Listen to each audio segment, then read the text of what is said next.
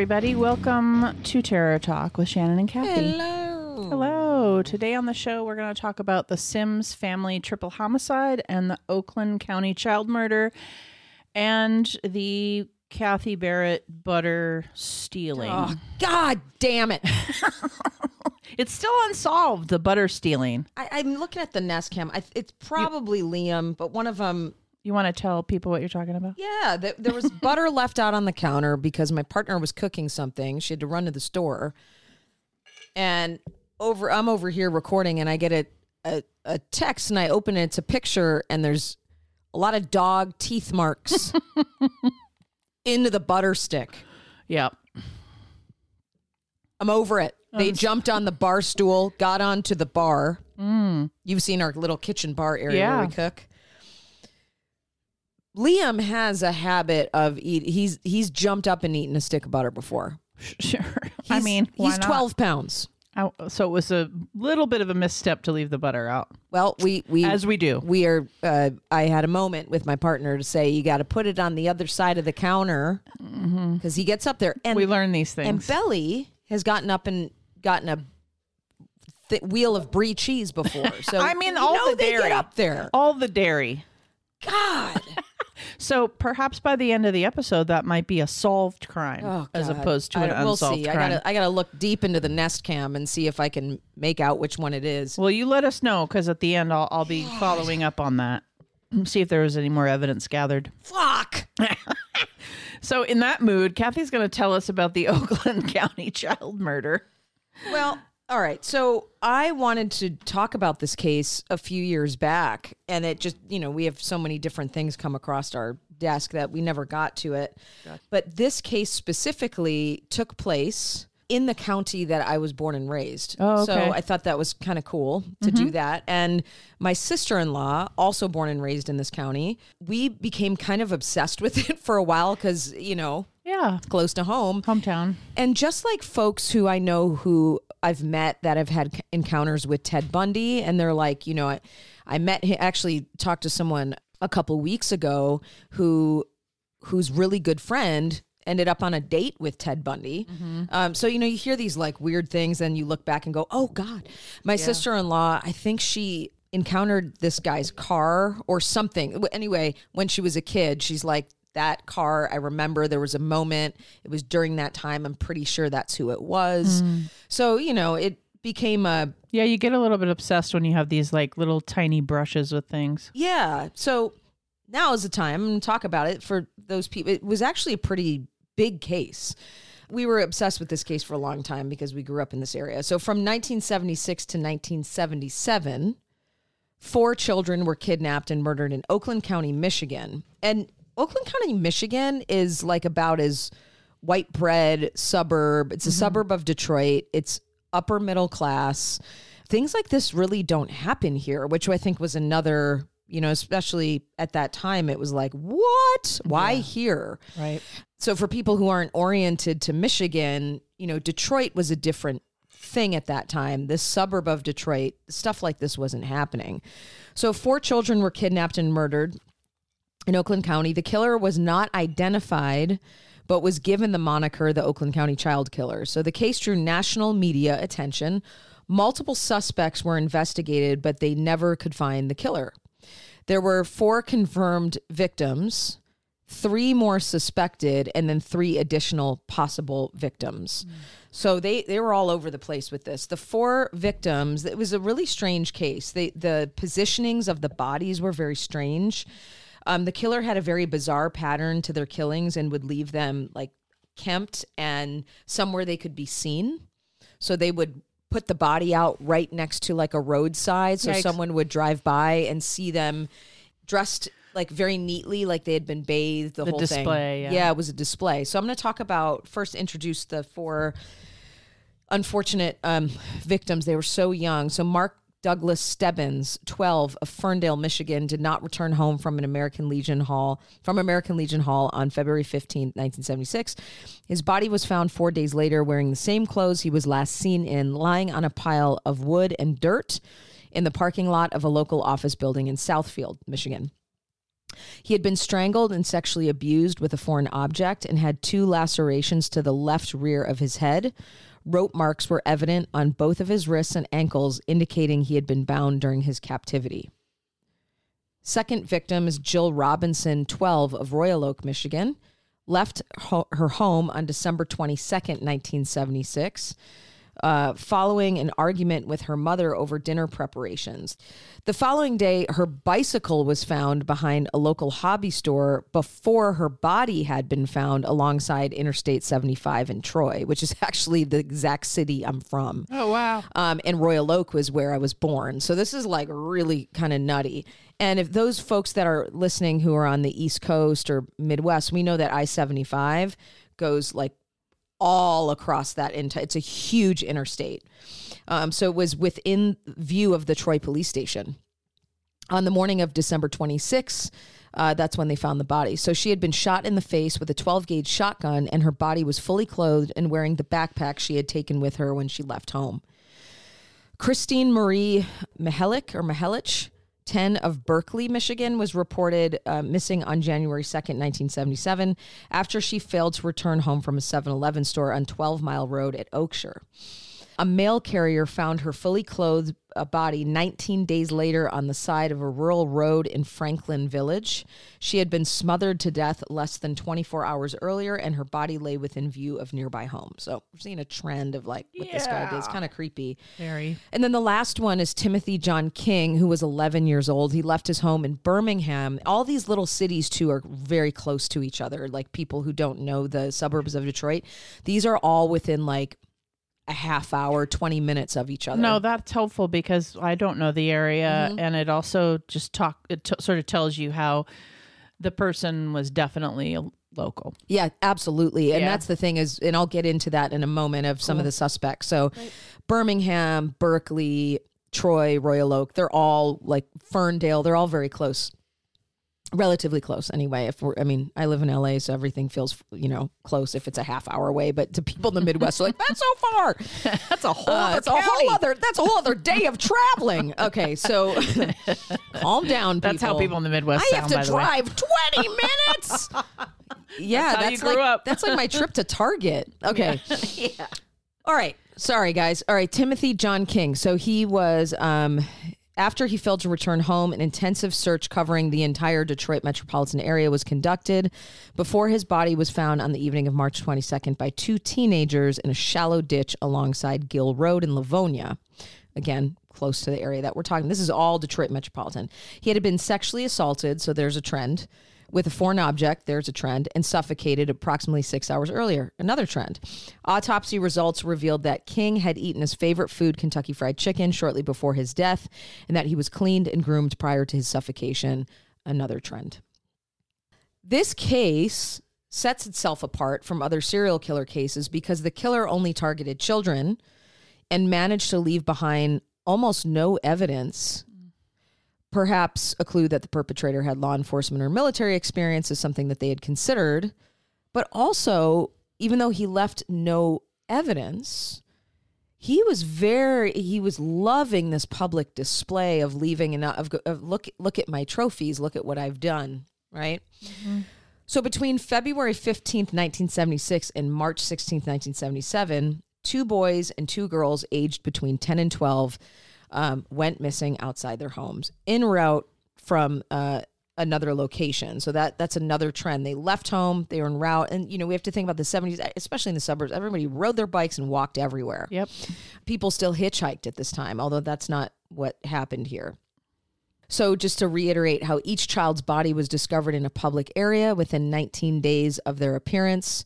The children were all either strangled or shot, with the two boys having been sexually abused. Once the victims were dead, the offender dispersed their bodies around Oakland County in places where they could be seen from roadways. I mean, imagine driving your car and seeing a child laying out on the side You- of the road. You wouldn't think it was real. No, you'd think it was a joke, like a mm-hmm. twisted joke. Yep. The four deaths triggered a murder investigation, which at the time was the largest in U.S. history, which I thought was pretty remarkable. So, with Detroit's two daily newspapers as well as the area's numerous radio and television stations covering the case. A presentation, and I remember this radio station, WXYT, entitled Winter's Fear The Children, the Killer, the Search, won the Peabody Award in 1977.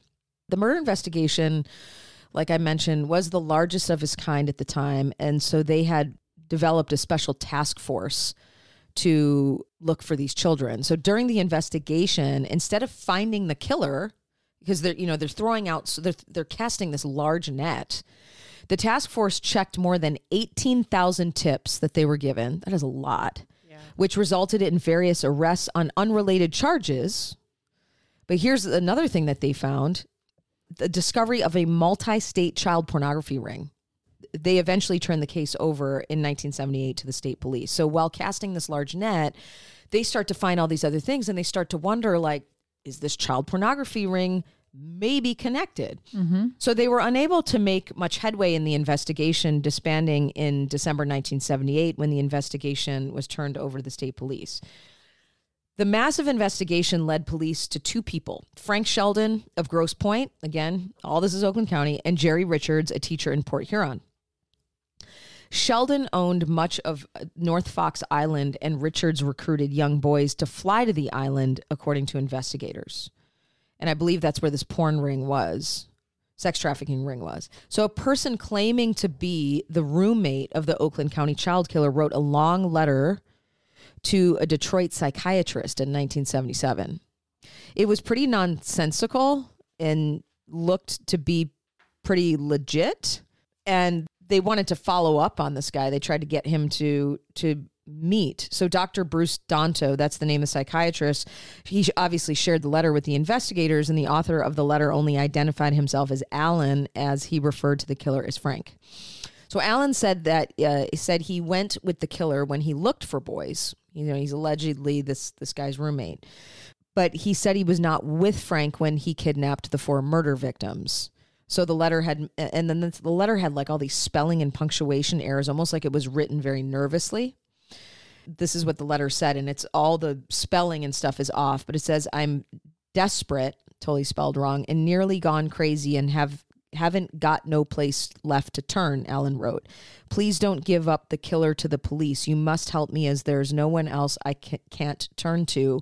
This is for real. I know who the killer is. I live with him. I am his slave. So Alan said that he stayed with the children in the apartment in Detroit when Frank would go out and work. Um, so almost like his watcher in a way. He said that the children were gagged so nobody else in the apartment complex could hear them. So Alan asked the psychiatrist to contact him through the newspapers using code words. This is something the BTK did also.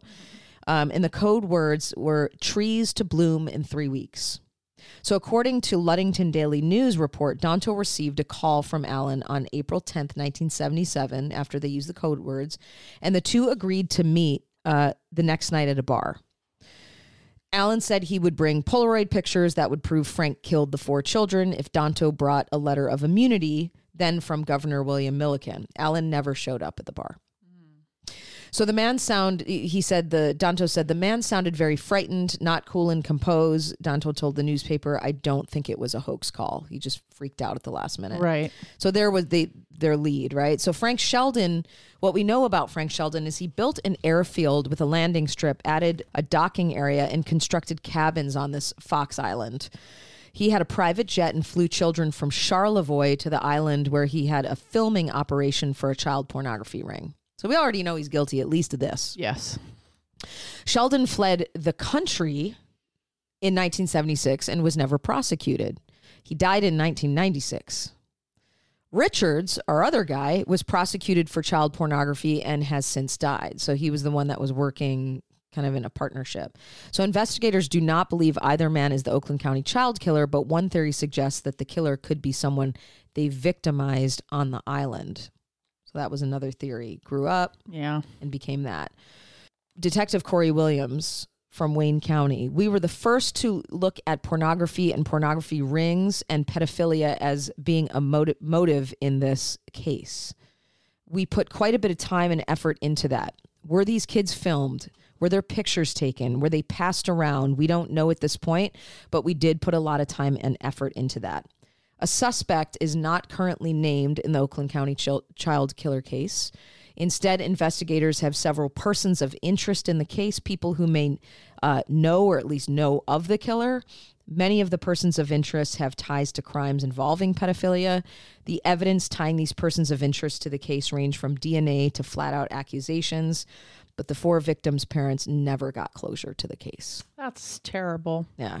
Sounds like they got very close, though. Yeah, they did. And they may have somewhere in there, they may have named them without us really knowing, right? Right. It could have been one of those people. Absolutely. So, Well, thank you. yeah. Do we have any updates on the butter murder? Oh, let me see. Well, when you uh, let me see, I don't think so. I don't know if we're gonna know. I might have to be the one that looks back at this ring cam.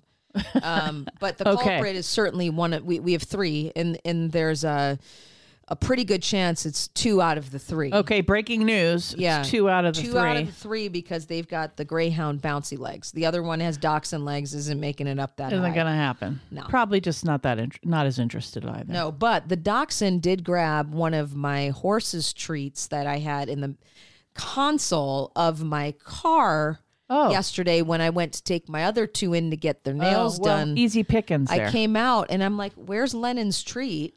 And all of a sudden, she's in the back. Oh, so a a crime that was solved very quickly. Fucking gluttonous, every single one of them. That crime was solved very quickly. We are still breaking news on the butter crime. You let me know later.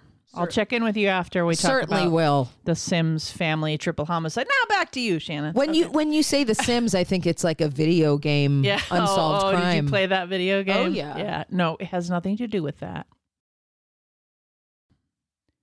So on October twenty second, nineteen sixty six, we are in Tallahassee, Florida. Of course. Sorry, Floridians, but my God, you're you, you're low hanging fruit. I mean, of course, Michigan. We could say the same thing. All of our all even our what the hells are Florida. I know, I know. So Tallahassee at the time was a pretty small town. It was about sort of coming into booming town.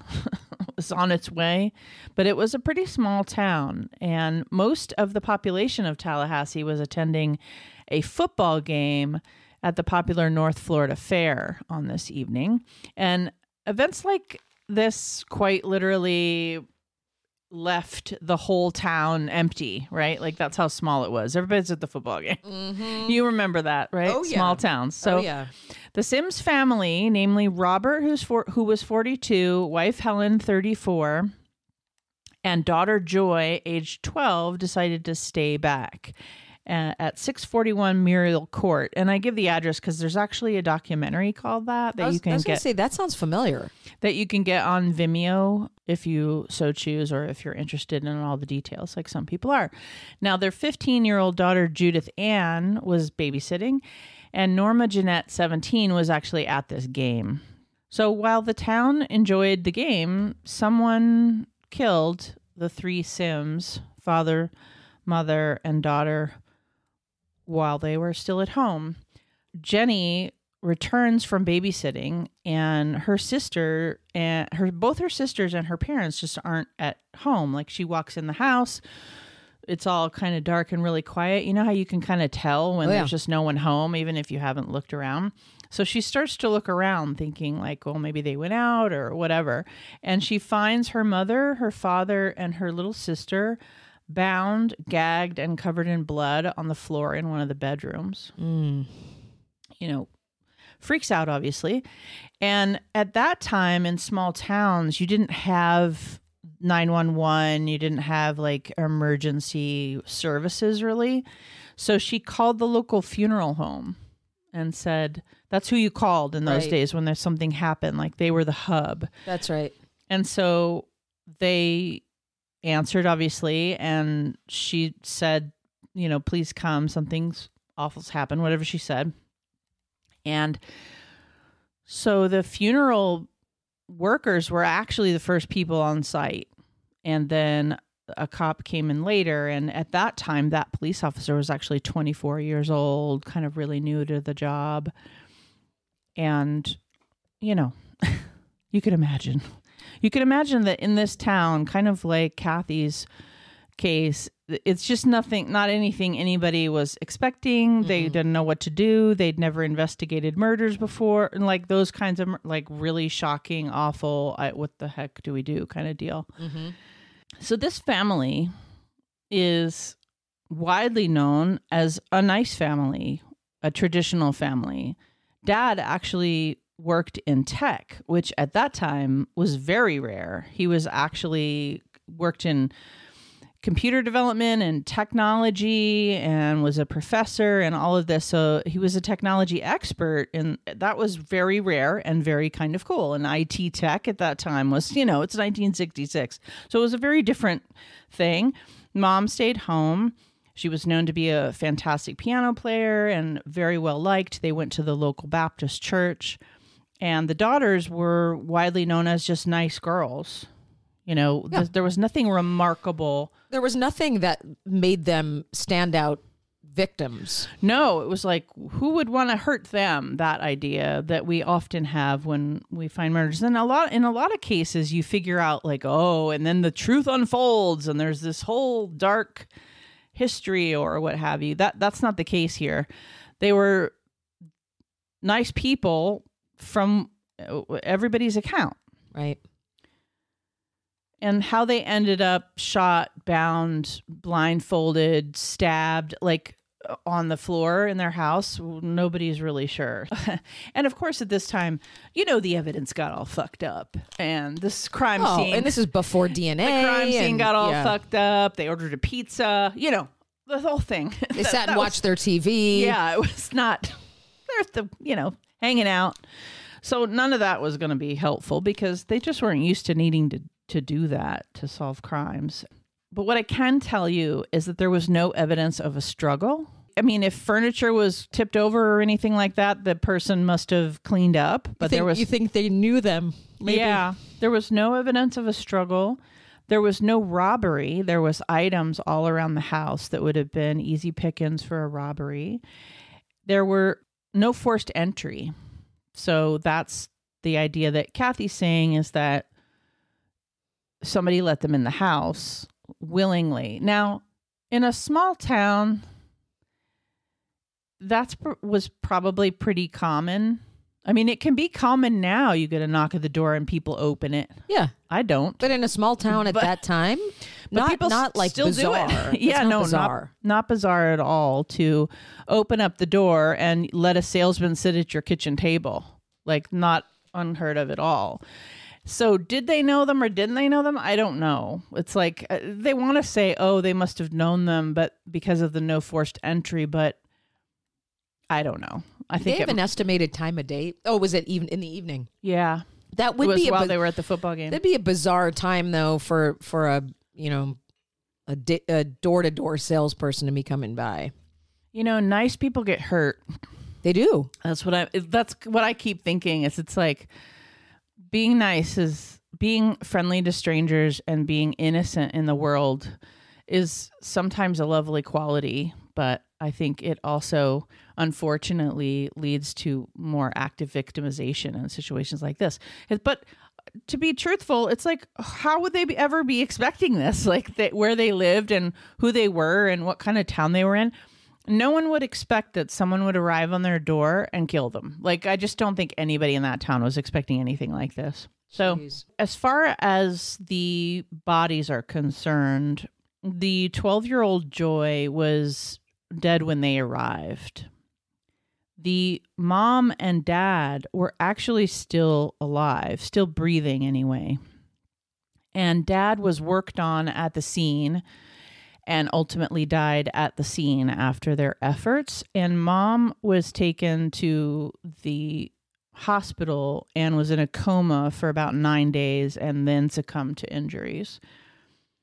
And it was an uh, interesting, like in your case, you know, we talk a lot about trend. Well, you called them trends, but like you know, qualities of the murders and stuff that are the same. And this person was like shot him, st- you know, stabbed him, uh, bound him. At one point, you could tell that the mom or something was struck on the side of the face, or maybe that was the kid.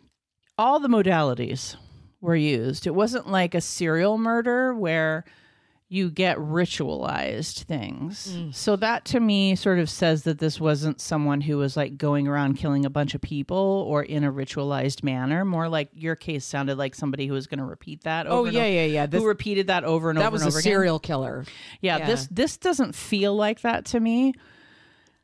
and they didn't take anything from the house. No, no. And nothing was posed. Nothing was, nothing seemed serial killer esque. It's not to say that this person isn't violent and capable of murder. Obviously, they are. But it didn't seem like a ritual killing. Okay.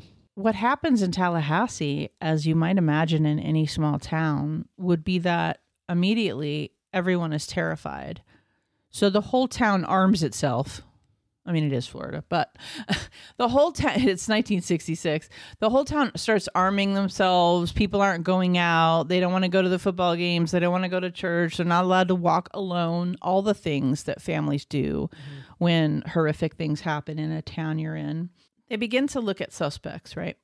So this is the worst crime that Tallahassee had ever seen.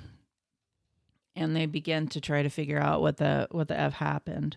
And so the first suspect that they really had was Dr. Cecil Albert Roberts. And in those days everybody called you by like initials, so he was known as C- CA CA Roberts. And he was a pastor at the First Baptist Church. And that is where Mrs. Sims was working at the time. And she had resigned a few days before the murders. And at first there was speculation like, oh, they were having an affair, etc. But what they figured out or what they believe is that the days before the murder when she resigned, it was more because she knew too much. Dr. Roberts had been having affairs with a lot of women in the church, outside the church, in town. And what happened is after the murders happened, all of the women he was having affairs with started calling the police and saying, I just want you to know I didn't do it and here's my oh, alibi. God. and so the police started going, What's up with this Dr. Roberts person? Like he wasn't even a suspect. It was that all these women were calling to try to get themselves off the hook because they knew if Dr. Roberts was going to be investigated, that they would be suspect because they were having affairs with him. Oh God. So Like that's the worst person to have an affair with. And you're like, oh, now they're in the media yeah, and I'm going to be exposed. Yep.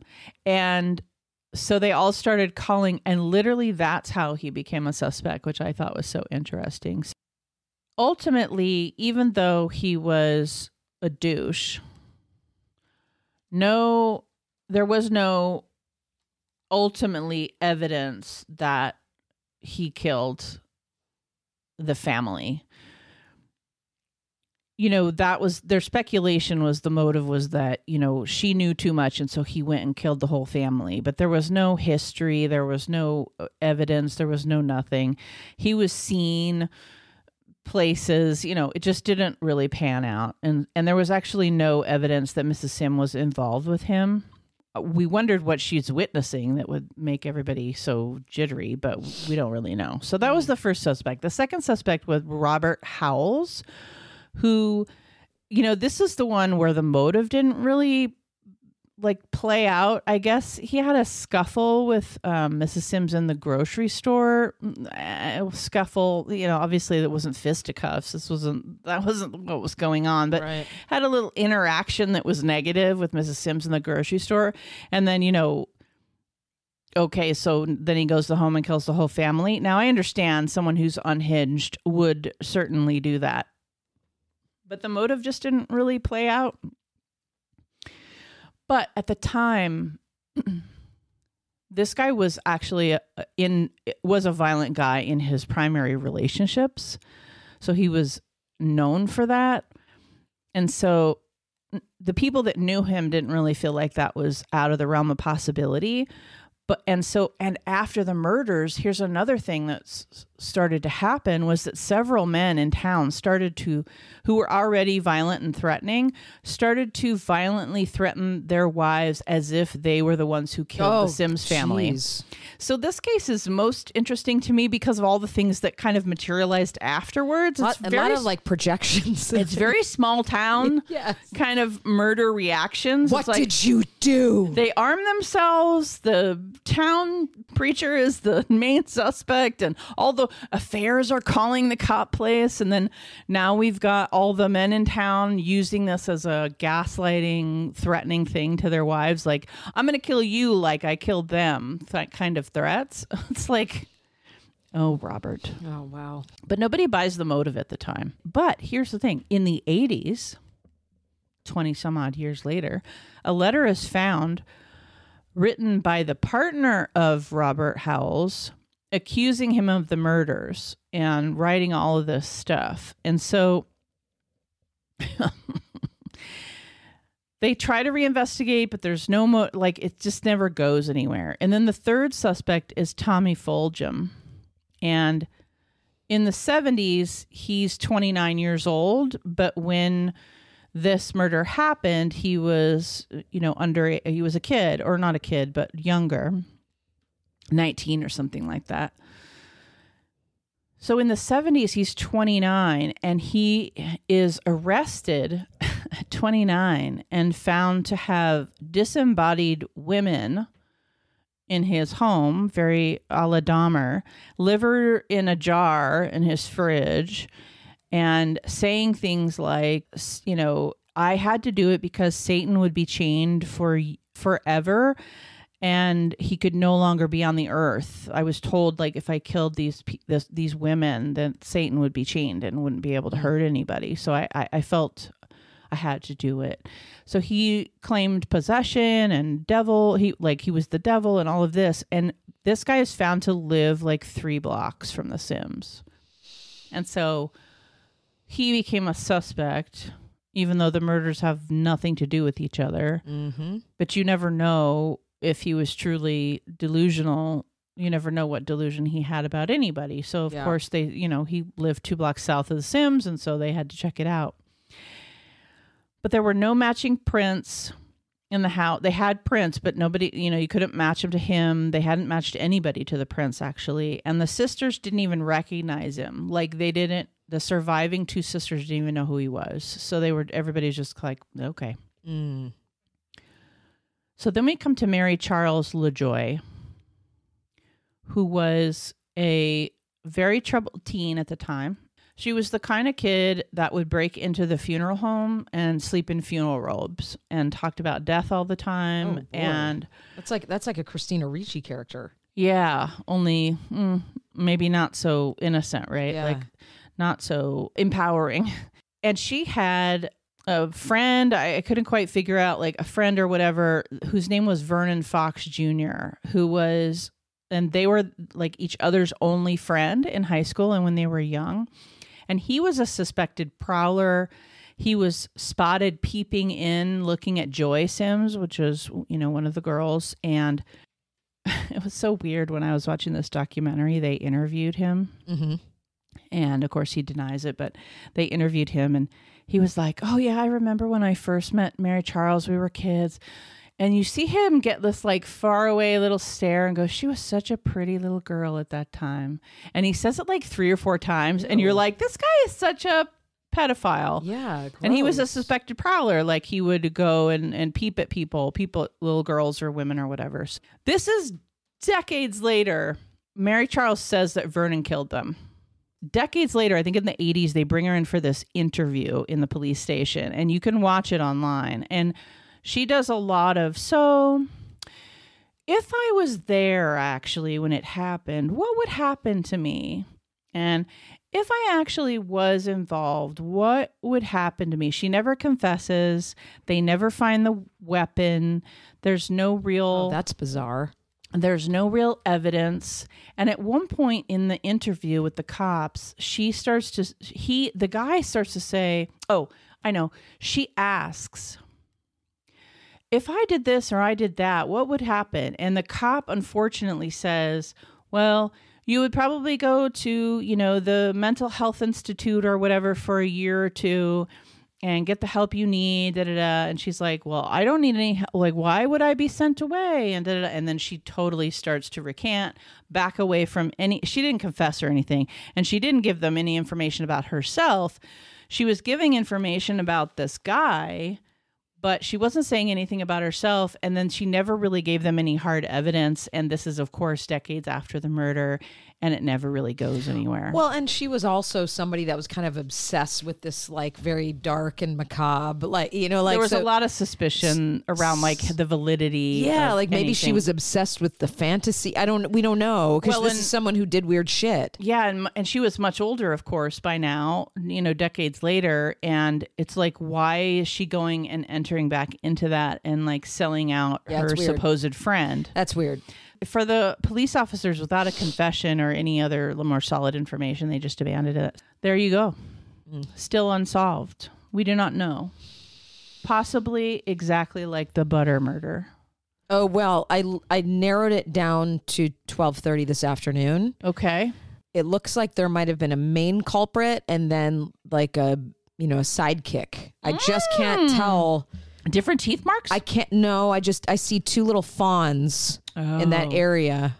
One's on the bar chair and one's on the counter, and I can't tell which one is which. Wow, it might have been both of them. It might have been. More investigation. Will you uh will you interview the possible suspects later at home? Oh, you bet I will. You will investigate their poop, I imagine, and maybe Bell will shake and Liam will play dumb. all right. Yeah. more more to be revealed. Stay tuned for that.